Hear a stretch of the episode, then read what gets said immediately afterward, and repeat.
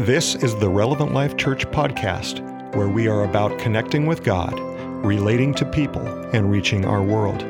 Tune in as our church goes through this week's teaching in God's Word. What a good day in the house of the Lord, right? Uh, uh, I know that some, some were averted by forecasts of weather this morning, but I'm glad that you made it. I'm trusting that they're online this morning. Uh, the blessings of, of uh, having a camera in the room that, pay, that takes it home to people. Uh, we would rather have you in the house. Can I, how, how many love it in the house? Right? It's better. I, I always find so much more. Uh, I, I can hear, learn about God, but I get community when I'm here. And there's something so valuable and so vital of that. Uh, today, I want to remind you about a giving opportunity, our South Campus uh, speaker system that we're in the process of, of raising money for.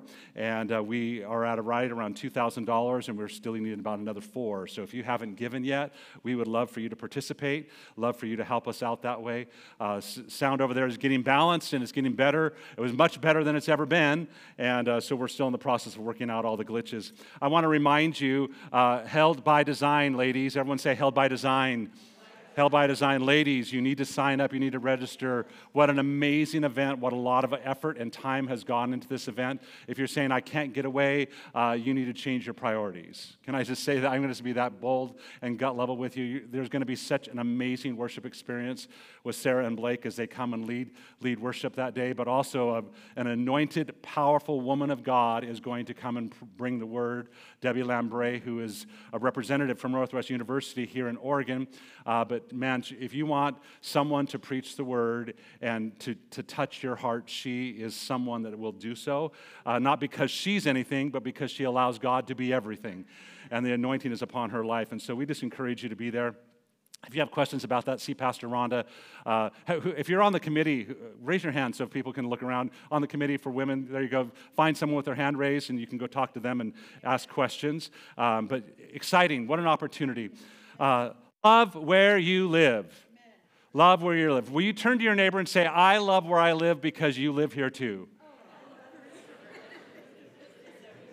right?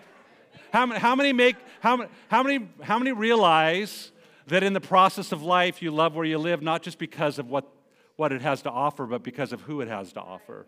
right? It's about people. And uh, uh what, I should have probably saved that for our next phase because we're not there yet. Well, ex- except we're family, you know, family's there, that's important.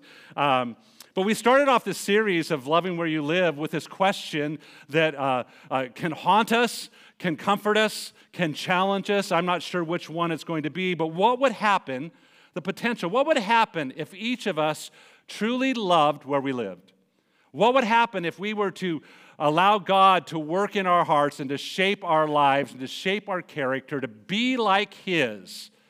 That we would truly love the city of Salem, we would truly love our homes, we would love our work, just the way that God loves them.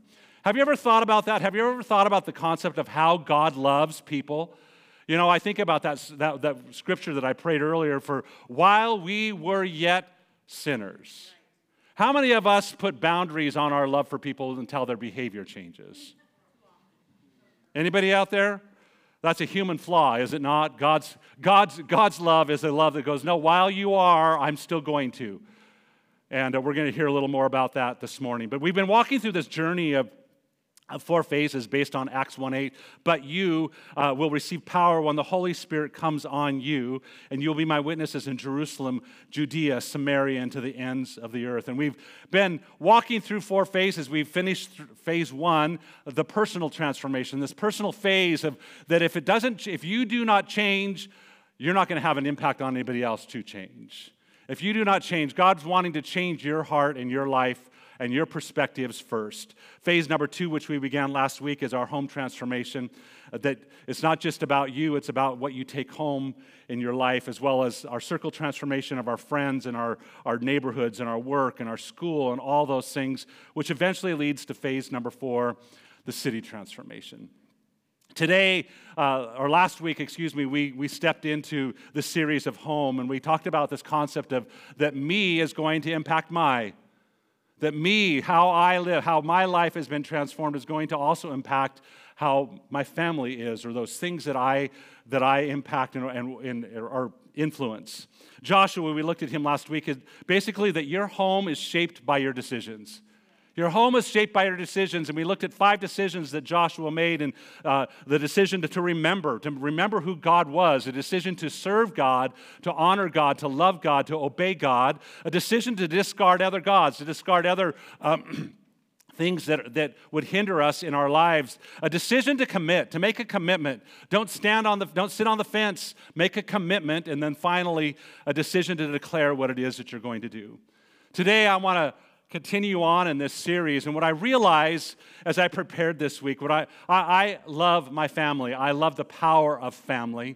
Uh, but if you've not had the honor to be able to speak about family, but also the humbleness to speak about family, because I realize that as I stand up here and I try to bring instruction on family, I have broken every single point that I'm going to teach.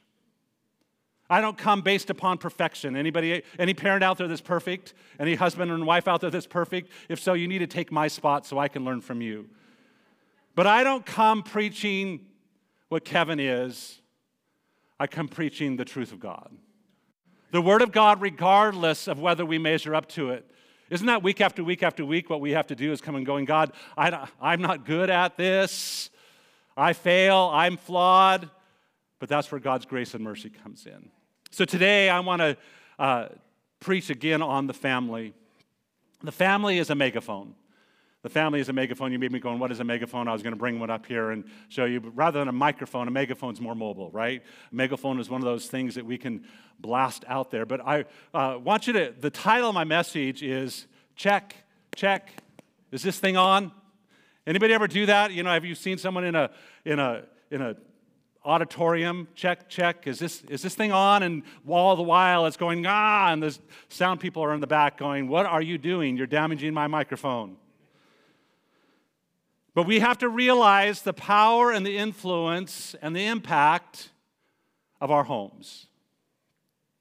God has put a megaphone in each of our hands that is always on. When we talk about family, when we talk about home, it's not just a megaphone to those that are occupying the house that we live in, it's a megaphone that is occupying every facet of our life. It's a megaphone that we carry with us. It's a loud system that declares who and what you are. It's a mess, whether it's a message, whether it's an emergency broadcast, whether it's just life communication, whether it's to give direction, your life, your home, your family is a megaphone. It's declaring something. The four walls of your home create a speaker that broadcasts its contents to the world. It reverberates who you are and what you stand for. The family is a megaphone. Every single every single facet of it every single date night, every single movie night, every single family dinner, vacation, outing, ballet practice, basketball practice, whatever it might be, it is all part of the custom built speaker system that God has placed you in. Can I tell you today, we can come back and go, well, homes are homes. No, your home is unique. My home is unique. The walls that are there are all producing, the, are all reverberating what we are, but there's a uniqueness that comes from each of our lives.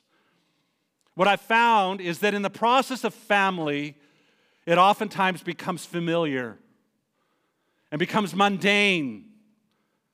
And we lose the value or lose the urgency of what it is. Currently, there is a free fall of morals in our nation. There's a storm that's raging in culture, or against culture, against education, against government. But ultimately, can I tell you this morning, it's raging against you and your home. It's raging against your teenagers and your children. It's raging against you. The standards that were once held dear are no longer upheld or valued. Do you see that tension in our culture today? In America, studies have revealed that the acts of God tornadoes, snowstorms, hailstorms, earthquakes, hurricanes, flooding, all these things have damaged one out of 10 homes in 2021. One out of 10 homes. Over 14 million homes were damaged due to extreme weather with a price tag of $56.9 billion. These are physical storms that demolish the home, that demolish the physical aspect of the home. But today, I don't want to just talk about the physical aspect of the home, I want to talk about the family. What about the emotional damage that comes? What about the relational damage that comes? What about the, the, the, the circumstances of life that are beyond our control? A member that's stricken with cancer, a medical emergency, a sudden death, an affair, a child dying, a spouse dying, a financial crisis. How much damage is taking place in our homes because of misguided values and not prioritizing God? Today, we can step back and we can be amazed that $56.9 billion was spent on fixing homes, but how much, reality, how much has been spent on counseling and behavior modification and medication as a result of the damage that takes place in our homes. The culture wars against your family, the natural calamities against, that impact your family, the family crises that all rock all the relationships are rocking the very foundation of who we are. But you know, this is what I love about God and God's Word. God speaks to all of those things. Jesus comes and he gives a parable and he reveals how a life can survive the, the, the, storms of life, how a family can survive the storms of life. And what I've realized is that it takes a storm to reveal what a house is built on. It takes a storm to reveal what you are and who you are. It takes a storm to go, are we stable? Are we strong? What is my foundation? A couple years back, we had a storm in our home a storm of cancer, a storm that was unexpected. And I can tell you, it did not break us, it revealed what was broken. It did not crack our foundation, it revealed the cracks that were in the foundation. And today, Ron and I, we did not walk away from God. We did not walk away in our faith. But can I tell you, there were moments the cracks were revealed and we real, realized we have to fix the crack. God, we need you to come. In Matthew chapter 7, Jesus says this Everyone who hears, everyone say, hears. Everyone who hears these words of mine and does them, everyone say, does them, will be like a wise man who built his house on the rock. The rain fell and the floods came and the winds blew and beat on that house, but it did not fall. It had been built and founded upon the rock. Goes on and he says, And everyone who's, who hears these words of mine and does not do them is like a foolish man who built his house on the sand. And the rain fell and the floods came, and the winds blew and beat against the house, and it fell, and great was its fall. Today, we have to step back and we have to evaluate us and our homes. We have to evaluate our hearts and our families. We have to evaluate going, no, am I built on? Where are the cracks? Where are the crevices? What is wrong? Is there dry rot? Is there something that needs to be taken care of? God wants our homes, our marriages, and our families to built on the rock, to be built on the rock, not on the sand. Many theologians believe that Jesus based this parable on Psalms 128. As I did the research and as I began to look, there's a correlation between these two chapters, and I'm going to kind of come back to Psalms 128 here to give us a platform, and then I'm going to just jump because what a large topic the family is. It's a series, that, or it's a series in itself that we could preach this sermon for five weeks. But in a day of confusion, in a day of distortion, when people and culture are basing decisions and lifestyle on their feelings, God wants to call us back to His Word. God wants to call us back to the foundation. God wants to call us back to what is solid. I'm going to read a little bit out of Psalms 127 and mostly out of Psalms 128, but these, cha- these two chapters, I want you to hear this, were not, were not written in sequence. When you and I look at 127, 128, 129, we're going, oh, well, this is just happening simultaneously. In time and place, they were not written in sequence and they were not written by the same person.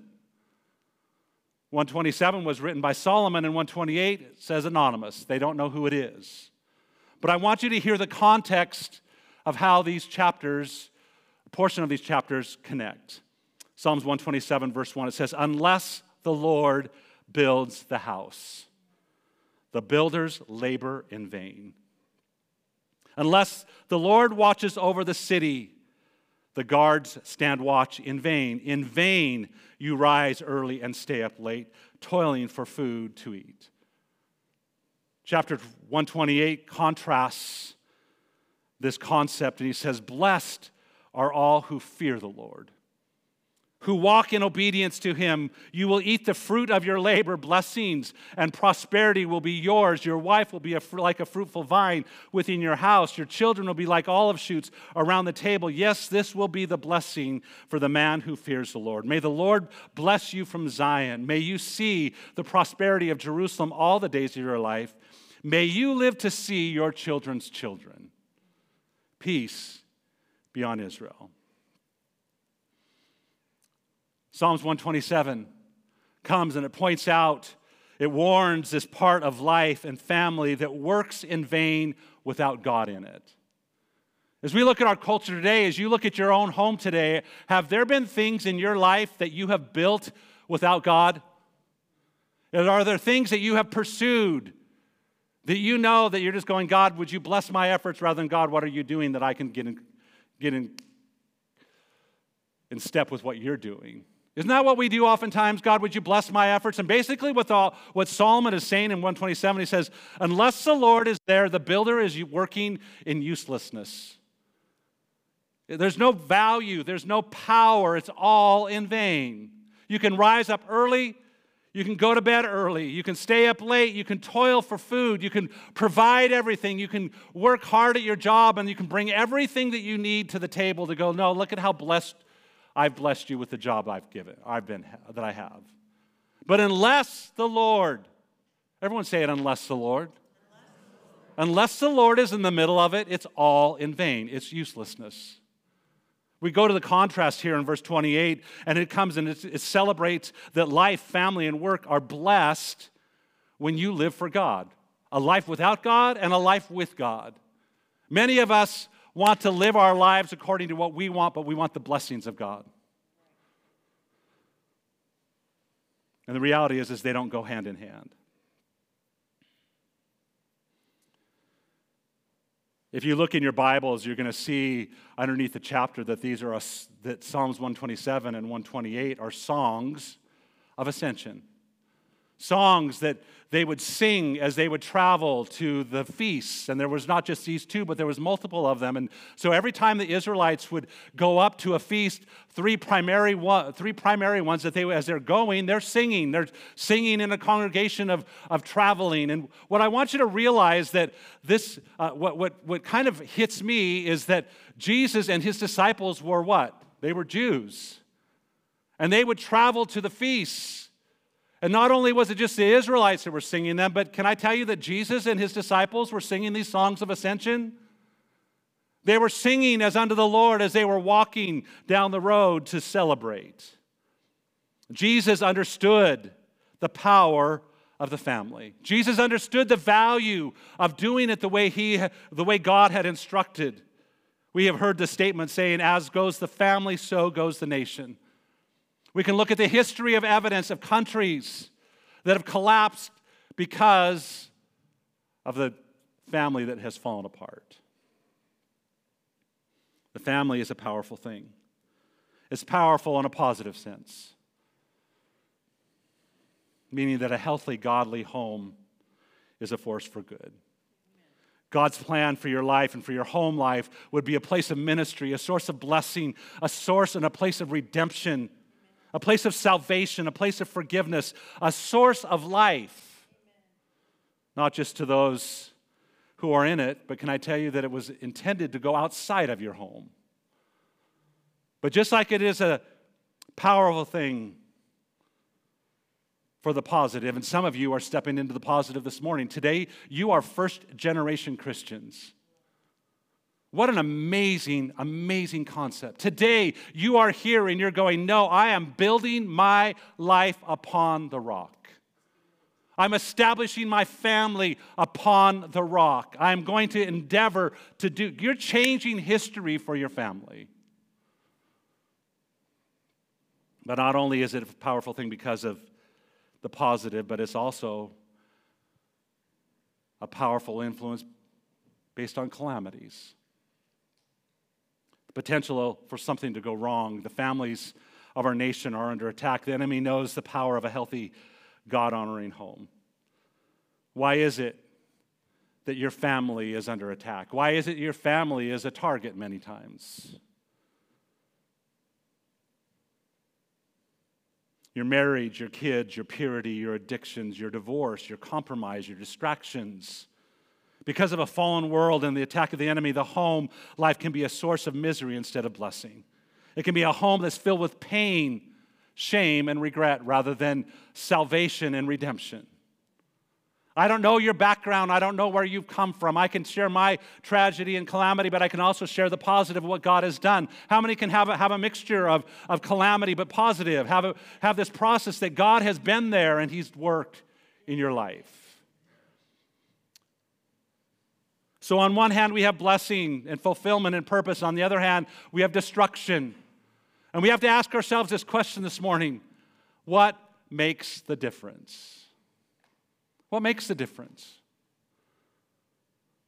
Is it your good looks and charm? Is it the job that you have? Is it the house that you build? Is it the furniture that's in the house? Is it the activities you can take your kids on?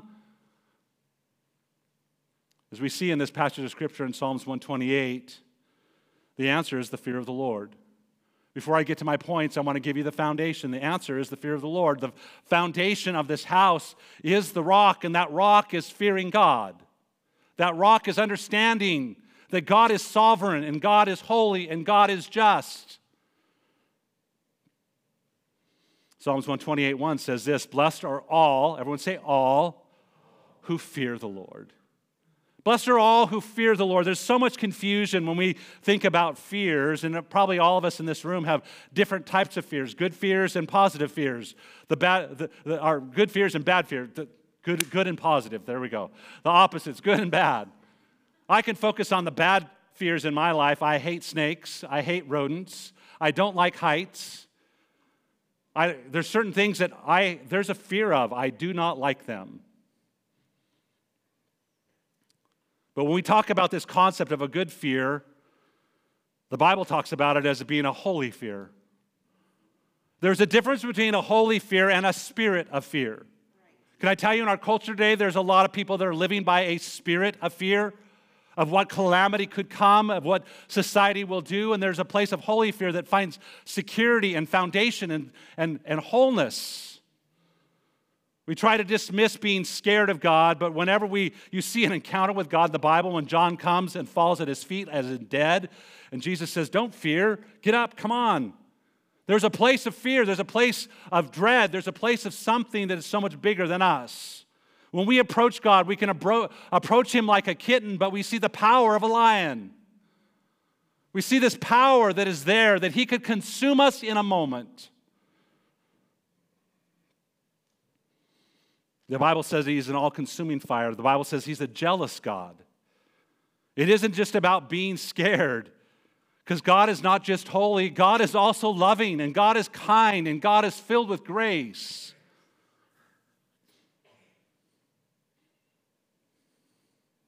Billy Graham talks about the fear of God, talked about the fear of God, and he said, We should be scared of him, but we don't have to be afraid of him. There should be something in us that stirs when we approach the presence of God, something that should cause us to shudder out of His holiness and recognize our failings, but it should not keep us away from Him. Billy Graham goes on with this definition. He says, The fear of God is to be so in awe of Him that you desperately want to please Him. What an amazing, powerful definition.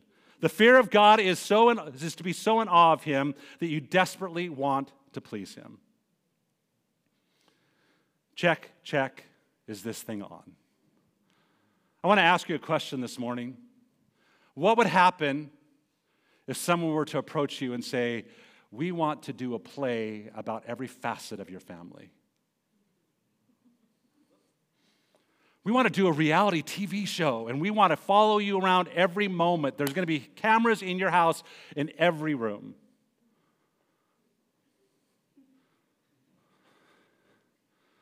It's going to reveal the good, it's going to reveal the bad, and it's going to reveal the ugly. And I don't know about you, but all of us, if you're not able to admit it, I'll admit it for you. All of us have a little bit of ugly in our homes. Why? Because all of us have a little bit of ugly in us. When we think about this concept of the family and the stage and the drama, your family is a megaphone.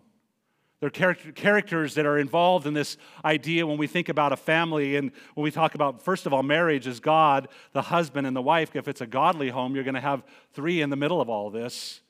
To make it a family, you have children.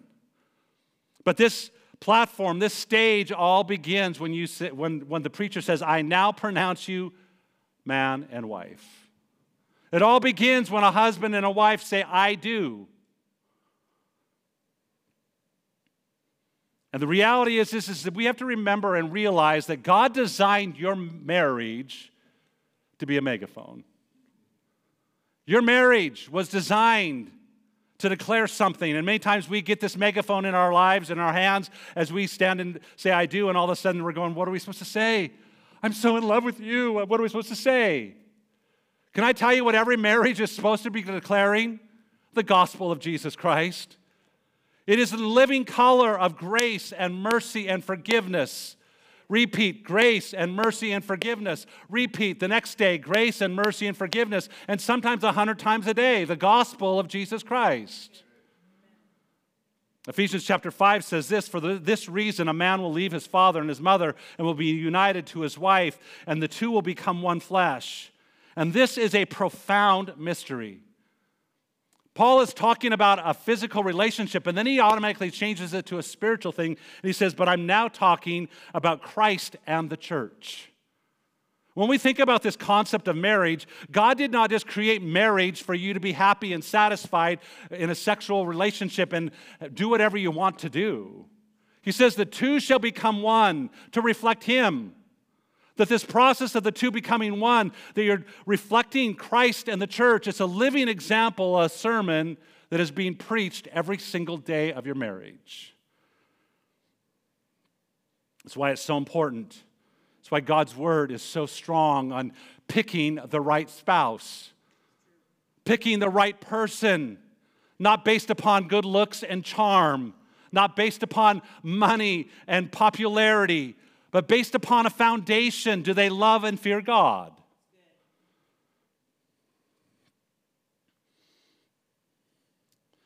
People often tend to look at their feelings.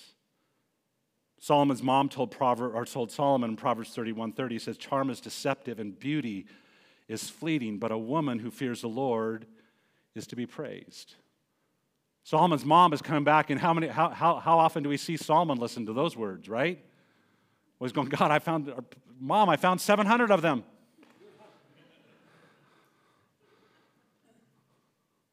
But the problem was, none of them feared the Lord. You need to hear me this morning. Solomon's problem was not that he was deceived by all those things, but he served, found someone that did not love God. Your family is a megaphone. Today I want to give you five points. When we talk about this idea of a family, the characters or the, the, the people on this platform, number one, we each have a role. We live in a role, culture of role confusion confusion of male and female, confused pronouns, confused behaviors, confused attractions, confused outcomes. And can I tell you this morning, we have to go back to the creator of how we were created. For in your mother's womb you were designed and you were fashioned. In the beginning, God created male and he created female. There is a role that, that has to be fulfilled. Ephesians chapter 5, Paul goes on to say, he says, the role that you are to fulfill, husbands, you are to love your wives. Husbands, say it with me love my wife. Just as Christ loved the church and gave himself up for her. And wives must respect her husband. Every, wives, everyone say it with me. Wives, respect my husband. I guess that kind of said. We're going to move on. Husband, your job is to love your wife. Your number one calling is to love your wife. Your number one purpose on this planet, yes, is to love God, but behind God is to love your wife. And Paul is very descriptive on how he says to love your wife. It says to lay down your life for her. He gave himself up for her. It's a sacrificial love. It's a love that, that you come back and go, Well, she's unlovable. You don't know what my wife is. And I'm going to tell you, come back and go, God says, Love your wife. Love is a choice, love is not an emotion. Love is not a feeling, love is an act of obedience. Wife, your job is to respect and to submit to your husband. Like the church respects and submits to Christ, your job is to honor and respect. Can I tell you that respect is not an emotion? Respect is a lens that you look through. It's a lens that you have to evaluate to go, what is good? And I'm going to focus on the good. Can I tell you that all of us, as we step back into our marriage, as we are, as we live together, as we enjoy one another, as we don't enjoy one another, and what all the things, are, we're going to see the good, bad, and the ugly. And we have a choice. When I get up in the morning, I have a choice to go, I am going to love my wife today. She has a choice. I am going to respect my husband today. But what the problem is, is that we as humans tend to keep score. I will love her if, I will respect him if.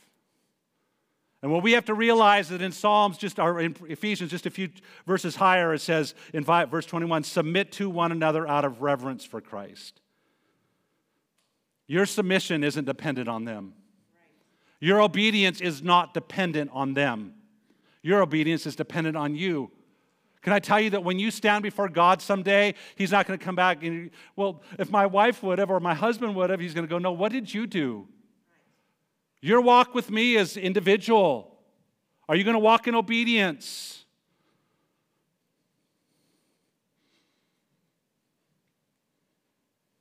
You need to know your role. Number two, who you are amplifies who they are. Who you are amplifies who they are. The curious fact of our value, vows, and it has this phrase in it for better or for worse. How many have discovered that in your relationship, in your marriage, you see the really good, but you also see the really bad? How many have discovered in your relationship that sometimes your spouse can bring out the very best in you, and sometimes the very worst comes out?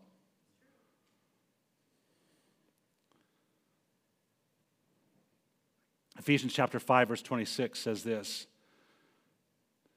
that our job is to make the husband's job is to make her holy, cleansing her by the washing with the water through the word, and to present her to himself as a radiant church without stain or wrinkle or any other blemish, but holy and blameless.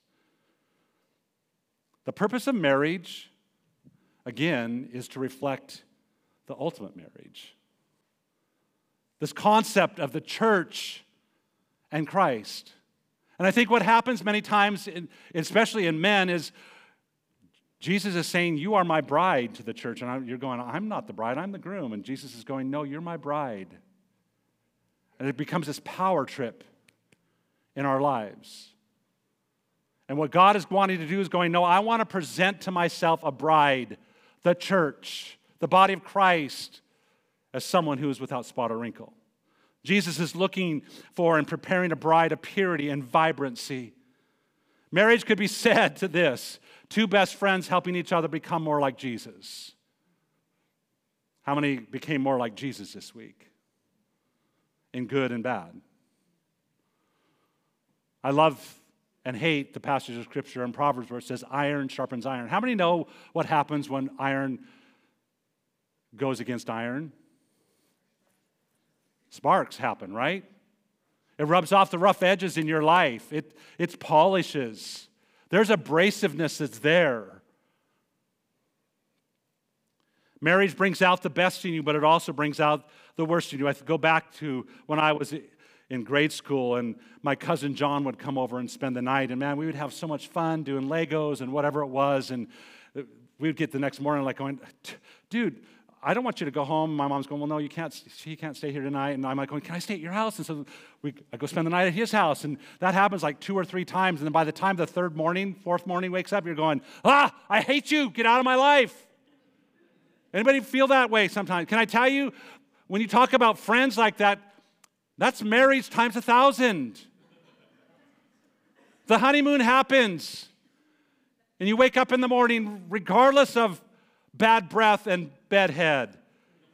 You're the most beautiful woman in my life. Three years later, it wears off, doesn't it? Going, honey, you need to brush your teeth. Hmm, don't, yeah, kiss me there, not hmm. If you're still in the middle of all that, love is blissful, then hey, you haven't gotten to the rough parts yet. The rough parts that are good things, right? Why? Because God said marriage was a blessed thing. God said it's a good thing that a husband would find a spouse. It's not good that man would dwell alone. God said it's good. Not only is it good, it is a God thing. God ordained it. But he also knew that it was going to be a process in our lives. Just as it reveals all the bad parts, it also reveal, reveals the best about you, and it also develops the best in you.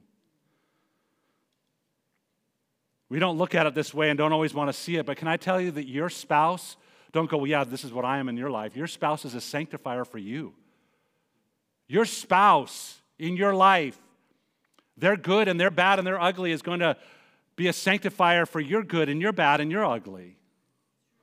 And the purpose when we come to marriage is not that we are there to fix our spouse. It's not our job to fix them. Can I tell you? It's our job and your purpose to discover how to bring out the best in your spouse, how to call that out. Many times we don't realize that in this megaphone of our marriage, this megaphone of our home.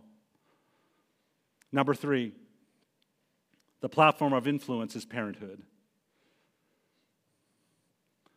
Remember the statement when you were in grade school, Kevin and Rhonda sitting in a tree? K I S S I N G. First comes, then comes, then comes. There we go. Hey, you guys got it. Can I tell you, that's the process of marriage, it's the process of life. But the greatest platform that you have of influence on this planet, the greatest influence that Kevin has on this planet is not a platform that I stand on. It's not a platform that I get to speak to hundreds of people every single week. It's a platform that God used me and that I invested in two humans in my life. Just by the amount of time that you spend with your child, you have a platform of influence. When you become a parent, you have around the clock care, access into this little human's life. If the cry of your heart is for God to use you, then make a stinking difference at home. Amen. Quit trying to be famous in the world and try to get back home and make an impo- influence and an impact in your kids' life. Amen. Many of you come back and go, Well, my kids are grown. Don't, don't step back from your responsibility. It may look different. At 3 a.m., when your baby is crying, you have a platform. If you're a mom or a dad, you have a megaphone in your hand, not just to that child, but to the world. You have a privilege of imparting God's love when you don't feel like it. You have a privilege of nurturing when you're tired and exhausted. You have a privilege to honor your spouse so that your kids can see you honor your spouse. You have a privilege to instruct in righteousness. You have a privilege to pour morals into their life. You have a privilege to teach right behaviors. You have a privilege to shape society with the individual in your home. And whether you realize it or not, when you have kids, your megaphone is always on. Everything you they hear and everything they see. They're parrots. They absorb. They're always listening. They watch what you do. Do you give your first and best to God in the morning? To His Word and to prayer? Do you give your first and best to God with your finances? They're watching and listening. They see how you spend your time. They see how you spend your money. They see how you resolve conflict in your marriage or with others. They see how you establish rhythms in your life. They see how you watch TV, what you watch on TV. They hear what and see how you talk about God and his bride. They see how you participate and talk about the church and his body. They see what, you what you prioritize. They learn how to be a spouse from you and your spouse. They learn relationship from the relationships you have and the, what you build. They learn respect by how you respect others. If you want to make an impact in the world, start at home. Start at home. Deuteronomy chapter 6, verse 7 says, Impress them on your children. And I'm not going to get too far into it because I'll steal Trenton's sermon, but it's about the Word of God. But can I tell you that with our, who we are, we're to impress that upon our children? We're to talk about them. We're to sit at home. We're to walk along the road when you, when you lie down, when you get up, meaning that it's a full time job. There's no moment off when you have children. The megaphone is always on.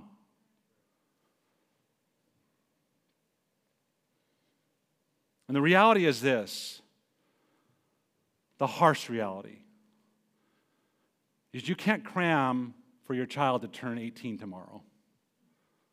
You can't stay up all night studying if you've not planted the seeds,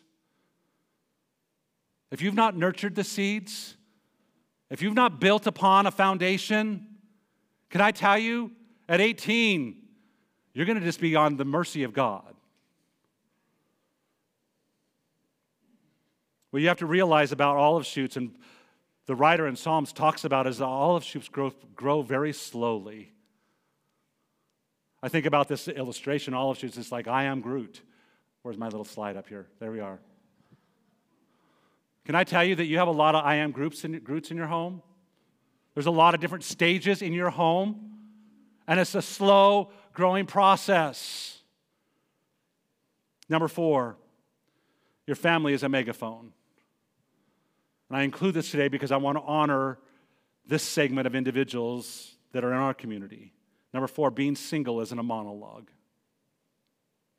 Oftentimes we think of a monologue as someone sitting on a platform and telling their story.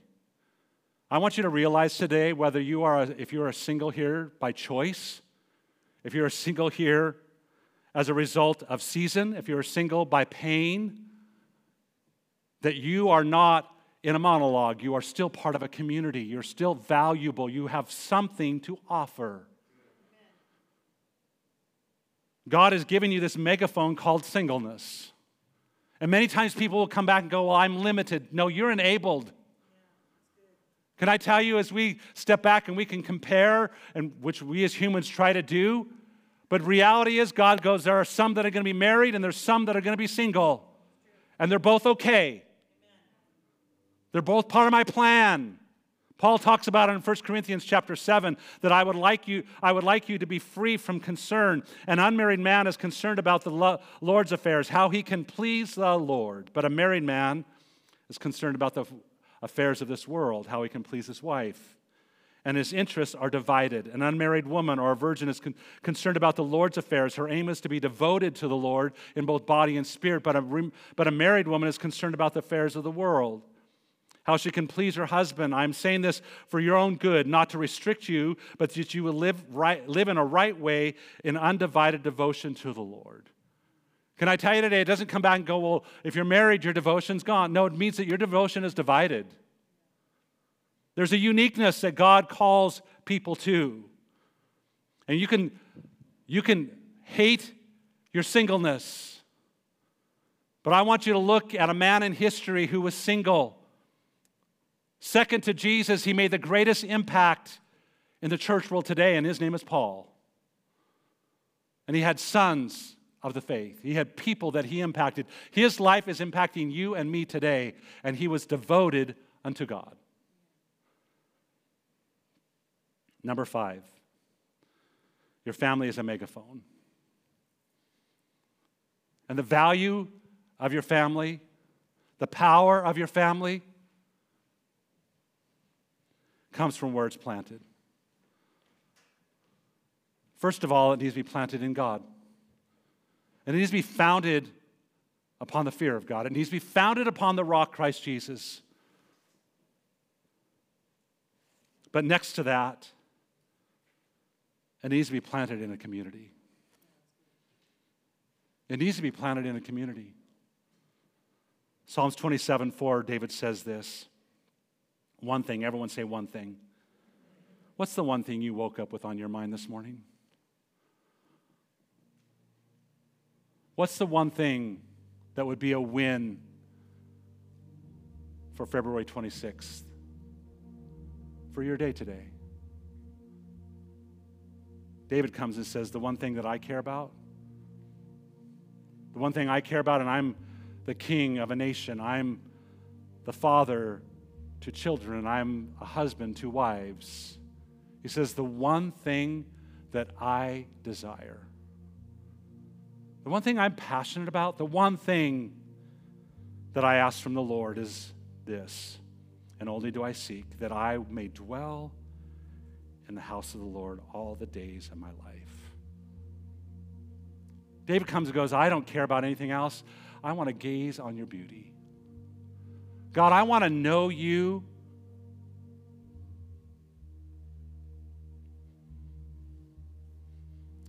I get this question all the time. I shouldn't say all the time, but often. Pastor Kevin, can I be a Christian and not go to church? I can tell you today that I believe it's possible for you to be a Christian and not go to church. But I'll tell you this according to many passages of Scripture, I don't know if you can be a successful, thriving Christian without being participating in a church with the body of believers. Why? because God ordained you to be part of something, something bigger than yourself. He never created you to be isolated and alone.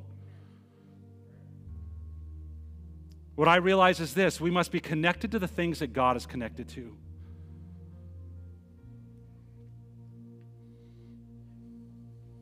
Jack Hayford, back in the day, he has since passed and went to heaven, but he says that God's eyes are on his house and his heart is in the house.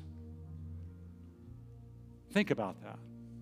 If you want to be where God's heart is, this is where you want to be. You want to be with other believers, other followers of Christ. When we look at God's word, Jesus Christ is passionate about his bride. Jesus Christ is passionate about his body. Jesus Christ is passionate about community. He's passionate about unity and oneness. He's passionate about his church. He's passionate about making his bride spotless and mature. And if you want to be like Christ, you've got to be passionate about this. You've got to be passionate about the gathering together. Today, as I step, I wrote it in my journal this week. As I look over my life, can I tell you, I have absolutely zero, zero regrets in serving the Lord. I have zero regrets in going to church week after week after week. I have no regrets over being plugged into the greatest mission that has ever existed. I'm thankful that as a young man, I was sold out to God and I became committed to a community where I was shaped and I was discipled. I'm so thankful that as a single, I was encouraged to serve and to give. I'm so thankful that as a young married man, that I married a woman that would invest into the greatest kingdom that ever was.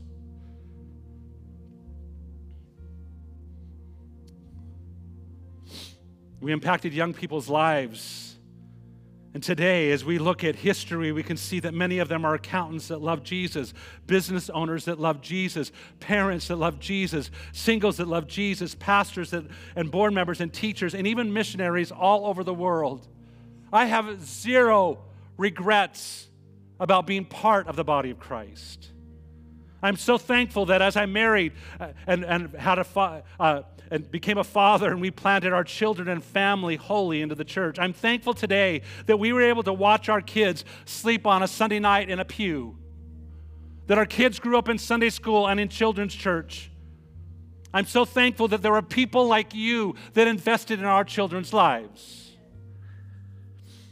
I'm thankful that our kids encountered God and experienced salvation at a young age. I'm thankful that they encountered the power of the Holy Spirit. I'm thankful that they learned to serve and learned to be resilient in the middle of our crazy schedule.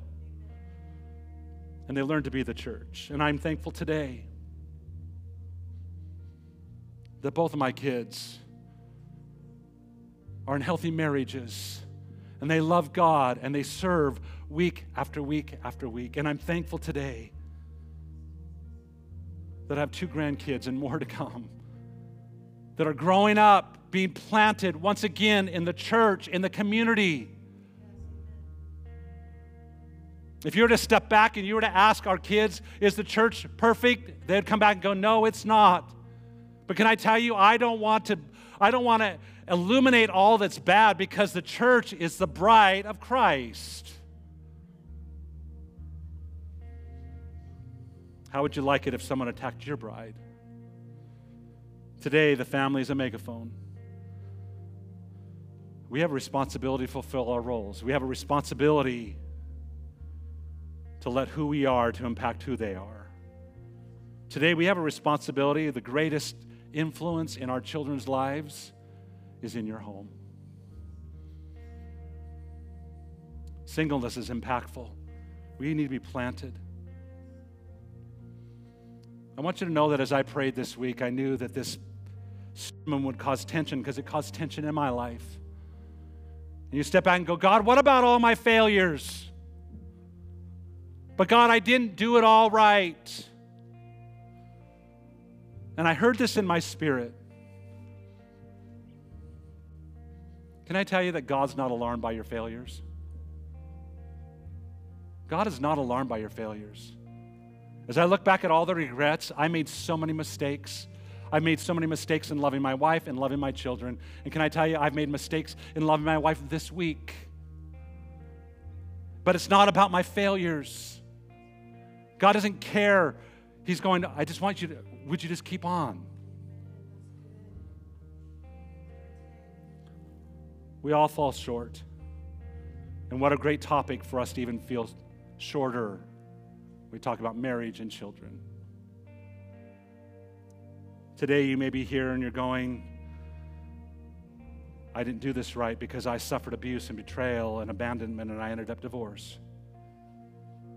Some of you didn't plant your children in the church and you didn't model honor and faith and faithfulness in serving Christ, and now your kids are growing up and all you want to do is hit a rewind button.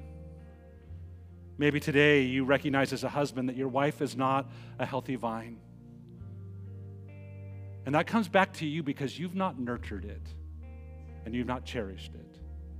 Wives, maybe you recognize that you haven't loved and respected your husband. You've criticized him, you've not encouraged him.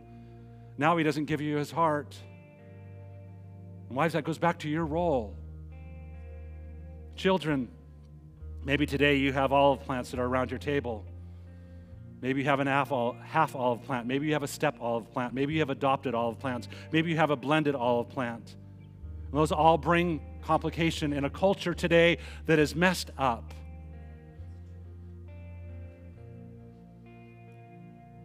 But what does God think about all this? Can I tell you that God specializes in special cases? God specializes in mess ups.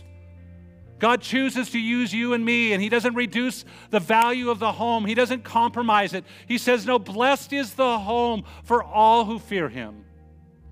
Your wife is going to be, and your children are going to be, and you're going to be able to see your children's children. There's a heritage that's going to be there. He's not going, if you're perfect. He's going, how have you built your home?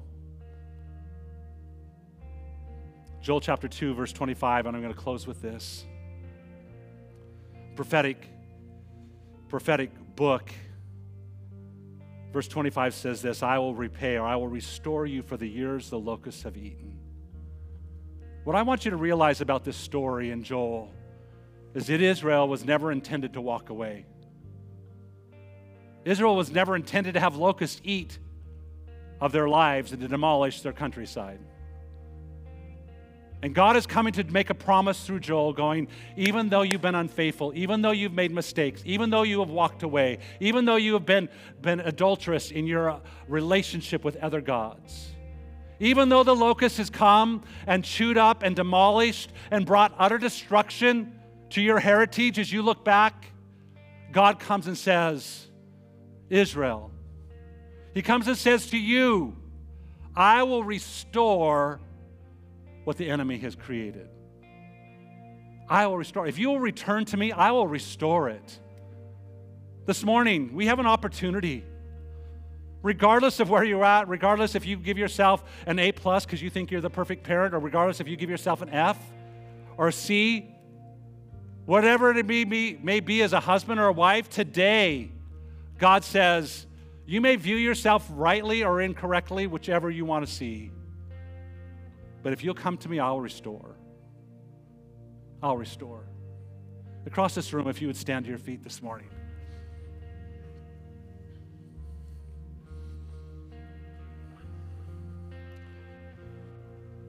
I know in my life, in my marriage, in my home, I need God to restore. Why? Because Kevin's flawed and Kevin's broken. Can you discover an area in your life that you need God to restore something? With your heads bowed and your eyes closed across this room, as something comes to your mind that you need God to restore, would you just raise your hand to heaven? Something that God needs to restore, would you just raise your hand to heaven? It's not as unto me, it's unto God.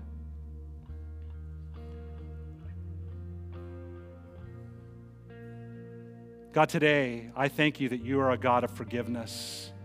God, that you're a God of second and third and fourth and fifth cho- chances. God, that you are a God that is to be, to be scared of but not afraid of. That you are a God who is just, but God, you are also a God who is gracious and filled with mercy and love.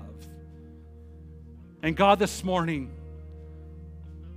God, I think of the country of Israel as you were so adamant about all the things all of these things that you said do not do, and they did them in spite of. And yet, God, in your goodness, in your mercy, in your graciousness, you say, once again, if you'll turn to me, I will restore. So, God, today we come. We recognize our failings. God, would you forgive us? God, forgive us. God, forgive us for lack of love. God, forgive us for lack of respect. God, forgive us for not taking a stand where we needed to take a stand. God, forgive us for unkind words. God, forgive us for not focusing where we need to focus. God, forgive us for keeping score. God, forgive us for not mutually submitting regardless of. God, today we need you. And God, in our humility, we come and we say, God, would you restore? God, would you restore? Restore what the enemy has tried to demolish. Restore what seems like lost time. But God, you are faithful. And God, you love our children. God, you love our adult children. God, you love all these things. God, would you bring them back to you? God, if they have not walked away, but they're not serving you like they should, God, we ask, God, would you help them to do so? God, if our marriages are divided, God, would unity? God, if there is, if there's agitation rather than love, respect. God, would you bring the, the, the, your iron sharpening iron, and God, bring a reflection of who they are to them. Spirit of God, I pray, would you work in us? God, just like this personal phase is uncomfortable, God, this home phase is uncomfortable. God, it's not just a reflect, reflection of me and my, it's a reflection of what we, where we platform you in our homes.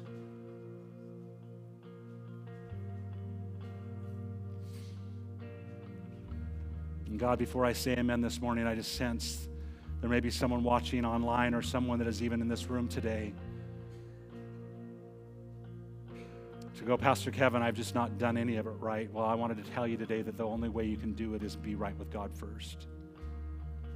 If you're here today and you've not accepted Jesus Christ as your Lord and Savior, He's not the Lord of your life. This is a grand idea. Maybe today you've walked away from Him and you're in this room.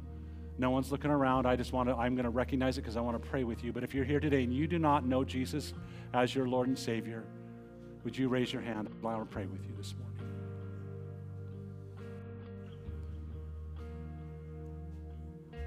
If you're online today, it's as simple as repenting before God. It's as simple as saying, God, I'm broken and I need you in my life. God, I want to build my life on you so I can build my home on you. God, today I pray your blessing upon these families.